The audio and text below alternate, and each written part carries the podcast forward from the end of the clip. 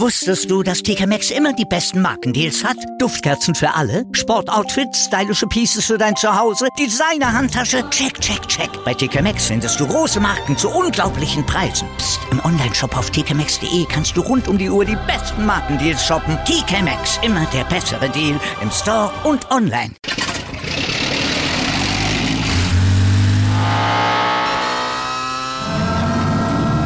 Von 0 auf 100. Aral feiert 100 Jahre mit über 100.000 Gewinnen. Zum Beispiel ein Jahr frei tanken. Jetzt ein Dankeschön, rubbellos zu jedem Einkauf. Alle Infos auf aral.de. Aral, alles super. Anwurf. Der Handball-Talk auf meinsportpodcast.de. Der 21. Spieltag der HBL, der war unter Umständen richtungsweisend für den Ausgang des Titelrenns, denn während die SG Flensburg-Handewitt auch im 21. Saisonspiel die weiße Weste behielt, da patzten die Verfolger aus Kiel und verspielten möglicherweise mit ihrer Niederlage vom Wochenende zu Hause gegen Magdeburg die letzte Titelchance. Das werden wir mal klären mit unserem Experten hier bei Anwurf auf meinsportpodcast.de. Mein Name ist Malte Asmus und mit dabei natürlich Sebastian Mühlenhof. Hallo Sebastian. Hallo Malte. Und nicht nur die HBL ist Thema, wir schauen natürlich auch auf die Champions League und auf den EHF Cup, aber wir fangen in der Liga an. Die Flensburger, gut, die haben mit 28-18 gewonnen gegen Erlangen, das war vorauszusehen, dass sie gewinnen würden. Sie haben dann am Ende auch sehr souverän gewonnen, aber Sebastian, was war mit den Kielern los? Gut, Magdeburg natürlich ein anderes Kaliber als die Erlangener, aber die Siegesserie der Kieler, die konnte sich ja bis dato sehen lassen. 16 Spiele in Folge gewonnen und jetzt mit 25-28 die erste Niederlage wieder kassiert. Was war los? Ja, sie haben gerade im Angriff einfach zu viele Chancen liegen lassen. Das muss man ganz ehrlich so sagen. Natürlich, sie hatten einen guten, der gute Torhüter war da mit Jannik Krehn, 13 Paradequote von 35%, aber trotzdem ist eine Wurfquote von 54% in heimischer Halle einfach zu wenig, um dort gegen eine gute Magdeburger Mannschaft zu gewinnen. Das Spiel war wirklich ein Duell auf Augenhöhe über lange Zeit. Es ging mir mal wieder hin und her, mal führte Magdeburg mit 6-4, aber dann nochmal der THW mit 7-6, das war die erste Führung nach 15 Minuten und konnten die dann auch noch so ein bisschen behaupten. Zur Halbzeit war dann aber trotzdem die Führung wieder bei Magdeburg mit 14-13, aber da sieht man schon, das war wirklich ein Duell auf Augenhöhe, das war es auch in der zweiten Halbzeit, wo dann beide Mannschaften immer wieder ausgeglichen haben, stand dann 20-20, ja, und von da an haben sich so ein bisschen dann die Magdeburger absetzen können, haben ein bisschen besser gespielt, haben einfach ihre Chancen besser genutzt, am Ende eine Wurfquote von 68%. Das ist wirklich sehr, sehr stark, zumal gerade auch Niklas Sandin einen guten Tag erwischt hatte, 12 Paradequote von 30%, also auch er hat einige wichtige Bälle weggenommen, gerade zu Beginn der zweiten Halbzeit hat er wichtige Bälle weggenommen und da hinten raus wurde dann aber Jannik Green immer stärker und der THW wurde immer mehr verzweifelt und hat keine Lösung mehr gefunden, hat durchgewechselt, versucht natürlich mal neue Impulse reinzusetzen, das hat aber alles nicht so ganz funktioniert, am Ende hatten sie ihren besten Werfer in Domenico Ebner mit 7 Treffern auf Seiten von Magdeburg, was Albin Lager auch mit 7 Treffern der beste wäre, beide jeweils 2 Fehlwürfe gehabt, also von daher eine identische Quote.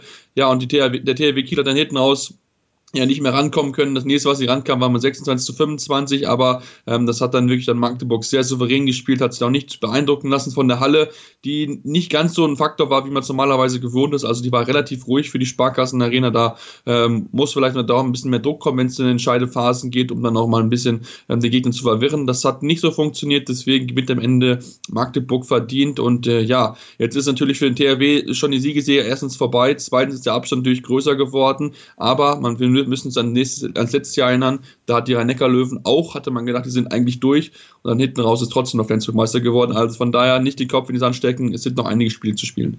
6 Punkte sind es auf jeden Fall jetzt, die Flensburger Vorsprung auf die Kieler haben, aber die Flensburger haben auch selber schon gesagt, nee, wir schauen jetzt nur auf uns, schauen auf die nächsten Aufgaben, die dann eben noch anstehen, nach diesem 28-18 Sieg gegen Erlangen, bei dem Magnus Jöndal mit 9 Toren der beste Werfer war. Ja, in der Spitze, da ist es momentan also deutlich für die Flensburger. Die Magdeburger, die stehen insgesamt 8 Punkte hinter den Flensburgern auf Platz 4, 4 Punkte hinter den Kielern. Die Rhein-Neckar-Löwen, zu denen kommen wir später noch, die stehen im Moment noch auf Platz 3. Die hatten ja kein Bundesligaspiel am Sonntag oder am Samstag. Die waren in der Champions League aktiv. Wir bleiben aber erstmal noch in der Bundesliga und schauen ein bisschen tiefer in die Tabelle, nämlich zur SG BBM Bietigheim. Die müssen sich ja noch im Abstiegskampf behaupten, haben da aber wieder weiter Boden verloren, haben nämlich gegen Melsungen mit 24-31 verloren. Sebastian, und das, obwohl sie ja in dieser Woche noch einen Blitztransfer getätigt hatten und Mimi Kraus verpflichtet haben.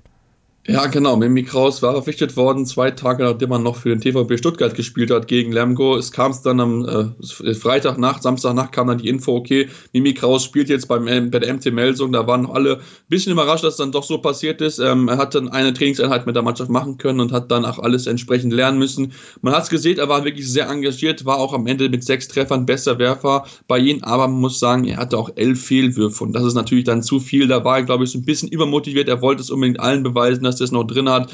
Deswegen sind es der 11 Fehlwürfe einfach zu viel. Ansonsten auch bei der Rennstelle war sehr gut. Das Duo funktioniert wirklich gut. Die beiden haben ja schon früher mal zusammengespielt. Und auch diesmal hat es wieder gut funktioniert. Mimi Kraus hat ihn schön in Szene gesetzt können. Deswegen 6 von 6, eine wirklich gute Quote. Aber man muss sagen, Melsungen war dann noch die bessere Mannschaft, haben das besser spielen können. Auch wenn sie es wirklich gebraucht haben, um sich abzusetzen. Beim 8-6 nach 16 Minuten war es wirklich noch ein Duell auf Augenhöhe. Dann bis zur Halbzeit ging es ein bisschen vorne weg, da konnten sie sich mal ein bisschen angreifen. Die Abwehr stand sicherer, die 6-0-Abwehr konnte auch einige wichtige Tempogegenstöße setzen. Und dann auch zu Beginn der zweiten Halbzeit konnte man sich absetzen auf 6 Tore, 18-12 stand es dann dort. Und dann auch über weite Teile dann verteidigen, auch wenn dann, dass die verkürzt wurde auf 22-19. Aber Bietigheim kann nie mal auf diese 2 Tore dran, dass man vielleicht mal eine Chance hatte, irgendwie auf den Ausgleich oder so, sondern musste immer diesen 3-Tore-Vorsprung dann in der zweiten Halbzeit mindestens daherlaufen. Und am Ende spielt Melsungen das gut, auch wenn sie im Rückraum ein bisschen Probleme haben. Das ist aber verletzungsbedingt, dass sie dann nicht so ganz durchwechseln können, dass da so ein bisschen Durchschlagskraft fehlt. Aber sie haben trotzdem wichtige Tore erzielen können. Hat ihren besten Werfer in Tobi Reicher mit 6 Treffern bei 8 Versuchen. Einen guten Torhüter drin mit Johann Söstran, 10 Paradequote von 30%. Etwas besser als der gegenüber Domenico Ebner mit 7 Paradequote von 22%. Der erst nach 15 Minuten reinkam, mal vor Jürgen Müller nur einen einzigen Ball gehalten konnte. Deswegen konnte er nochmal ein bisschen dafür sorgen, dass es ein bisschen enger wurde teilweise. Aber wie gesagt, Melsungen war die ganze Zeit die bessere Mannschaft, hat das dann auch am Ende ruhig gespielt, zu Ende gespielt und dann noch mit 7 Toren vielleicht etwas zu hoch gewonnen, aber trotzdem verdient gewonnen. Der Rückstand auf das rettende Ufer für Bietigheim aber ist nicht größer geworden an diesem Wochenende und das lag zumindest daran, dass der VfL Gummersbach nämlich auch verloren hat. Die stehen auf 16 mit 9-33 Punkten und mussten nach Berlin, hatten dort aber beim 19-25 nicht viel zu bestellen. Nee, das hatten sie wirklich nicht. Also es war ein Duell wirklich erst zu Anfang noch so ein bisschen auf Augenhöhe, da haben beide Mannschaften gut agieren können, das muss man so sagen, und das war dann hinten raus einfach zu viele Fehler, die sie dann gemacht haben, weil wenn man mal guckt, stand 4-3 bis zur 10. Minute und das war dann noch wirklich so machbar, wie man es eigentlich gedacht hatte. Das war genau das Spiel, was man so sehen wollte aus Gummersbacher Sicht, haben dann aber zu viele Fehler gemacht. Dann kam noch dazu, dass Erik Köpp mit einer roten Karte vom Spielfeld musste, hatte bei einem 7 Meter Torwart Silviane im Gesicht getroffen. Silviane geht zwar etwas runter, bisschen, aber trotzdem kann man die rote Karte so geben, denn Silviane hatte mal wieder einen überragenden Tag, das muss man sagen. 16 Paraden, überragend viele Bälle gehalten, ganz, ganz wichtiger Faktor gewesen. War auch der etwas bessere Torhüter im Vergleich zu Carsten Lichter, der nur 11 Paraden hatte, kurz von 30% und dann 15% weniger in der Quote. Das macht schon einen gewissen Teil einfach aus und dann haben sie nochmal versucht, dann besser zu spielen, ranzukommen, aber es war einfach keine Chance mehr, weil die Füchse das sehr, sehr gut gespielt haben, führten dann 10-6, sind dann wirklich bis eine 6-Tore-Führung in die Halbzeit gegangen, 13-7 und dann war das Spiel eigentlich durch. Also Gummersbach kam dann nie mehr mal ran, konnte das nächste nochmal rankommen auf 5 Treffern, das war aber das höchste der Gefühle und dann hat das wirklich dann die Berliner gut gespielt, hatten insgesamt einen sehr guten Werfer in Paul Drucks mit 5 Treffern, der ehemalige Gummersbacher hat gegen seine alte Liebe, wie er es vorhin noch gesagt hat, schon ein gutes Spiel gehabt. Auf Seiten von Gummersbach waren Norisien Satt mit 4 Treffern und auch Ivan Martinovic mit 4 Treffern die besten Werfer, also von daher, die haben was zeigen können, aber 4 von 7 und 4 von 19 ist auch nicht die besten Quoten, denn insgesamt haben sie einfach zu viele Fehler gemacht, um dieses Spiel zu gewinnen und mit 19 Toren kann man nicht in Berlin gewinnen, 45% Wurfquote, das ist einfach zu wenig. Und auch der Bergische HC hat gewonnen, 26-22 gegen Wetzlar und zwischendurch einen richtigen Lauf gekriegt, 10 Tore in Folge, die Wetzlar nicht beantworten konnte. Ja, genau. 16 Minuten lang hat Wetzlar kein Tor erzielen können. Da wird es natürlich ganz schwer, so ein Spiel überhaupt zu gewinnen. Sie haben es dann nochmal besser machen können in der zweiten Halbzeit, sind dann nochmal ein bisschen rangekommen, hatten wirklich noch verkürzen können, nachdem es ja von 7-8 aus ihrer Sicht dann zum 17-9 wurde für den BHC. Und dann haben sie es wirklich nochmal ein bisschen rankommen können, nachdem sie teilweise mit 9 Toren zurückgelegen sind. Deswegen denke ich dann, das ist auch eher gerechtfertigt, das Ergebnis, weil Wetzlar dann noch schon in den ersten Minuten gut mitspielen konnte, führten ja auch relativ schnell mit 3-0, hatten einen guten Torhüter, mittendrin mit Till Klimke 7 Paradequote von 25%, hatte so am Anfang, Ende der ersten Halbzeit wurde ausgewechselt für Ivanisevic, der aber keinen einzigen Ball halten konnte. Ja, aber auf Seiten von BHC, Christopher Rudek, sehr, sehr starkes Spiel gehabt, 41% Quote bei 13 Paraden, überragend dazu beigetragen, dass man die 16 Minuten lang ohne Gegentor überstehen konnte, und damit war natürlich der Grundstein gelegt für diesen klaren Sieg am Ende. War dann, wie gesagt, sehr, sehr deutlich zwischenzeitlich, aber dann hat das Wetter sich nochmal zusammenreißen können, hat im Angriff besser agieren können, weil es teilweise Standhandball gewesen ist, da fehlte das Tempo, da kam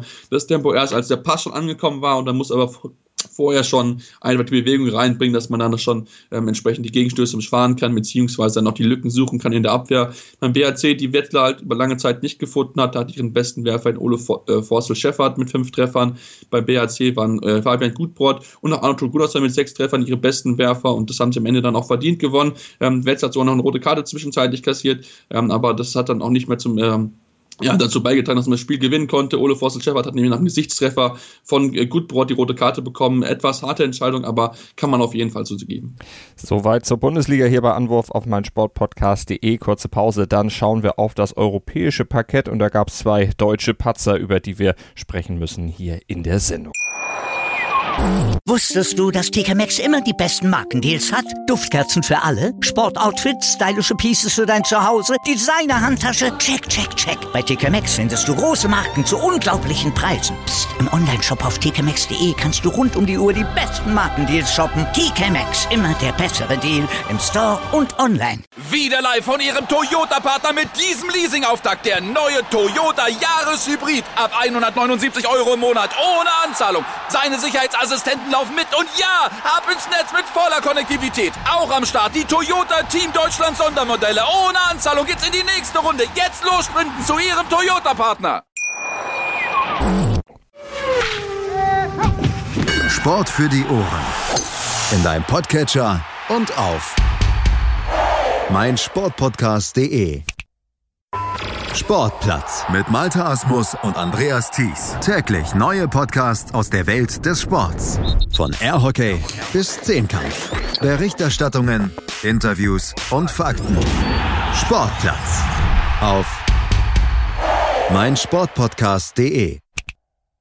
Anwurf der Handball-Talk auf meinsportpodcast.de mit Malte Asmus und Sebastian Mühlenhof, und wir fassen das Wochenende im Handballsport aus deutscher Sicht zusammen. Die Bundesliga haben wir eben abgehakt, jetzt gucken wir auf die Champions League und auf den EHF Cup, und da gab es leider aus deutscher Sicht 2 Patzer, und vor allen Dingen in der Champions League erstmal, Sebastian, schweren Rückschlag für die Rhein-Neckar-Löwen. Die haben nämlich mit 24-27 bei Meschkov-Bress verloren, und damit wird die Ausgangsposition für die K.O.-Runde, für die sie ja immerhin schon qualifiziert sind, nicht unbedingt besser.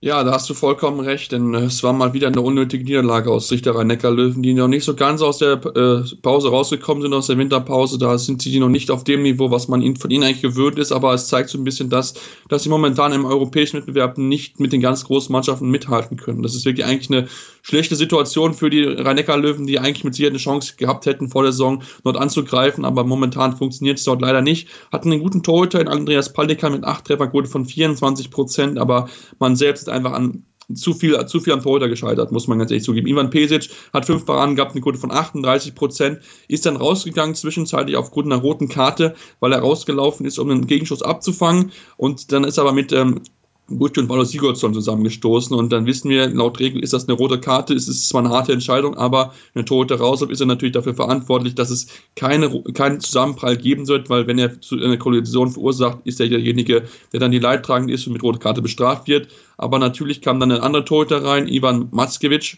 ja, der hat genauso gut gehalten, 9 Paraden gut von 36%, also genau da weitergemacht, wo sein Kollege aufgehört hat, und dazu beigetragen, dass man das Spiel wirklich klar gewinnen konnte, weil wenn man sich das mal anguckt in der ersten Halbzeit, das war teilweise wirklich sehr deutlich, 8:3 stand es zwischenzeitlich für Brest.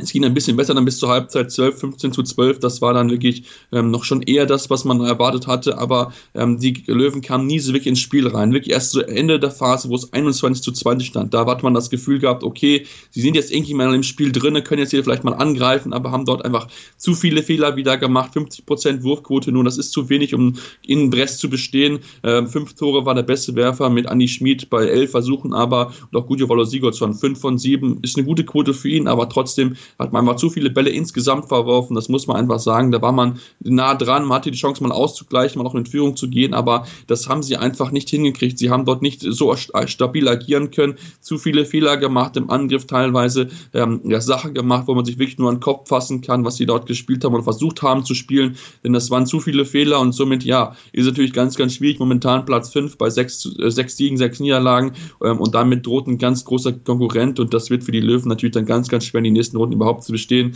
und deswegen, ja, es ist wirklich sehr, sehr schade, was die Löwen dort spielen, aber es ist momentan nicht die Löwen, die wir kennen, die sie normalerweise spielen, eine starke Abwehr, ein sehr, sehr konsequenter Angriff und das fehlt ihnen momentan einfach und deswegen ist Nikola Jakobs, wir haben es schon im Mittenspiel gesehen, nicht so glücklich mit seiner Mannschaft, wie sie momentan spielen und deswegen kann man auch die Aussagen verstehen, dass er selbst sagt, man ist momentan nicht auf dem Level, um mit den ganz großen Mannschaften mitzuhalten. Und so ein ganz großes Team wartet, wenn sie dann eventuell dann doch noch Vierter werden, was ja möglich ist, gegen Kielce müssten sie dazu am Mittwoch gewinnen, dann definitiv einer im Achtelfinale dann der Champions League, beziehungsweise im Viertelfinale, wenn sie denn das Achtelfinale überstehen, dann gibt es nämlich das Duell mit einem Gruppensieger. Und auch nicht schönes Ergebnis gab es für Hannover im EHF Cup, nämlich beim Gastspiel in Nasice. Hatten sie überhaupt keine Chance? Nee. Das hatten die wirklich gar nicht, also das lief überhaupt nichts zusammen. In der ersten Halbzeit nur 9 Tore erzielt, das war wirklich ganz, ganz schwach, was sie dort gespielt haben. Das muss man dann auch so klar sagen, eine Wurfeffektivität von 49%, damit wird es halt ganz, ganz schwierig bei Nexe zu bestehen, die das wirklich gut gespielt haben in der Phase, wirklich einen guten Torhüter drin hatten, eine sehr, sehr stabile Abwehr hingestellt haben und selbst einfach wenig Fehler gemacht haben. Und das haben sie einfach besser gemacht als die Hannoveraner, die vorne ja nicht die ganze Leistung abrufen konnte. Natürlich, sie sind ein bisschen angeschlagen, haben ein paar Verletzte, aber trotzdem kann man da ein bisschen mehr machen, weil die Chancen da waren. Also man hatte mit Sicherheit die Möglichkeit, da ranzukommen, den Ausgleich zu erzielen und auch vielleicht diese Überraschung dann zu verhindern, aber sie haben einfach in den entscheidenden Phasen den Fehler zu viel gemacht, sind zu oft am Torhüter gescheitert, auf Seiten von Nexe, der einen guten Tag hatte, Moreno K. wirklich gut gespielt, zwischenzeitlich wirklich wichtige Bälle weggenommen. Auf Hannoveraner Seite gab es dann mit Martin Siemer hinten raus einen guten Torhüter, dann wichtige Bälle wegnehmen konnte, aber da war es dann schon ein bisschen zu spät, da hat man zu viele Fehler einfach gemacht. Morten Olsen mit einem einzigen Treffer an Ilja Bozovic, der wirklich gekämpft hat, man hat fast durchgespielt, weil einfach nicht die großen Wechselmöglichkeiten da sind, auch nur mit einem einzigen Treffer. Kai Häfner war auch nicht der Häfner, den man so gekannt, nur 2 Tore, wirklich viele Fehlwürfe auch mit dabei gehabt. Sein Kollege dann auf der Position Sete hat es ein bisschen besser gemacht in der zweiten Halbzeit, hat dort 3 wichtige Tore erzielen können, aber insgesamt war das einfach zu schwach, man hat zu viele Fehler sich einfach erlaubt, zu viele Bälle weggeworfen, zu viele technische Fehler mit dabei gehabt und deswegen verliert man am Ende auch verdient, weil man einfach ja nicht mithalten konnte, sich unnötig selbst geschwächt hat, hat natürlich auch ein bisschen Pech mit ein paar Schiedsrichterentscheidungen, ja, da gab es ein paar sehr, sehr fragwürdige Entscheidungen, möchte ich es mal nennen, aber trotzdem, das muss man auch überstehen können, man muss damit auch dann klarkommen und das haben sie leider nicht hingekriegt, haben einfach zu viele Fehler gemacht, bei 52 Angriffen muss man einfach dann mehr erzielen als so 25 Tore. Und für sie gilt dann eben auch das gleiche wie bei den Rhein-Neckar-Löwen, das Final Four, das ist erstmal in weitere Ferne gerückt, mal gucken, ob sie das noch irgendwie gerade biegen können. Wir werden das natürlich weiter verfolgen hier bei Anwurf auf meinsportpodcast.de. Das war unsere Handball-Wochenendsaufarbeitung am heutigen Montag. Ich sage vielen Dank an Sebastian Mühlenhof und an euch gebe ich noch den Hinweis, abonniert den Anwurf-Feed, abonniert den Handball-Feed auf meinsportpodcast.de, abonniert also alles, was mit dieser tollen Sportart zu tun hat und ihr seid immer bestens informiert hier bei uns mit unseren Podcasts und wenn ihr schon dabei seid, dann schreibt uns doch gerne eine Rezension auf iTunes, erzählt uns, was findet ihr gut, was findet ihr weniger gut, was können wir anders machen, was können wir besser machen, wo sind wir gut? Euer Feedback ist gefragt. Wir freuen uns über Meldungen von euch und richten uns auch gerne nach euren Wünschen. Anwurf. Der Handball-Talk auf meinsportpodcast.de. Wir klingen nicht nur gut, wenn wir direkt am Spielfeldrand stehen. Die Adler Mannheim bleiben der Tabellenführer in der deutschen Eishockey-Liga. Oder direkt von der Schanze berichten. Wir haben einen spannenden ersten Durchgang gesehen bei den Springern. Kamil Stoch führt vor Ziel in Bartol. Wir sehen dabei auch noch gut aus. Borgia Sauerland ist offizieller Ausstatter von meinsportpodcast.de. Borgia Sauerland. Berufsbekleidung, Arbeitsschutz und mehr auf borgia-sauerland.de.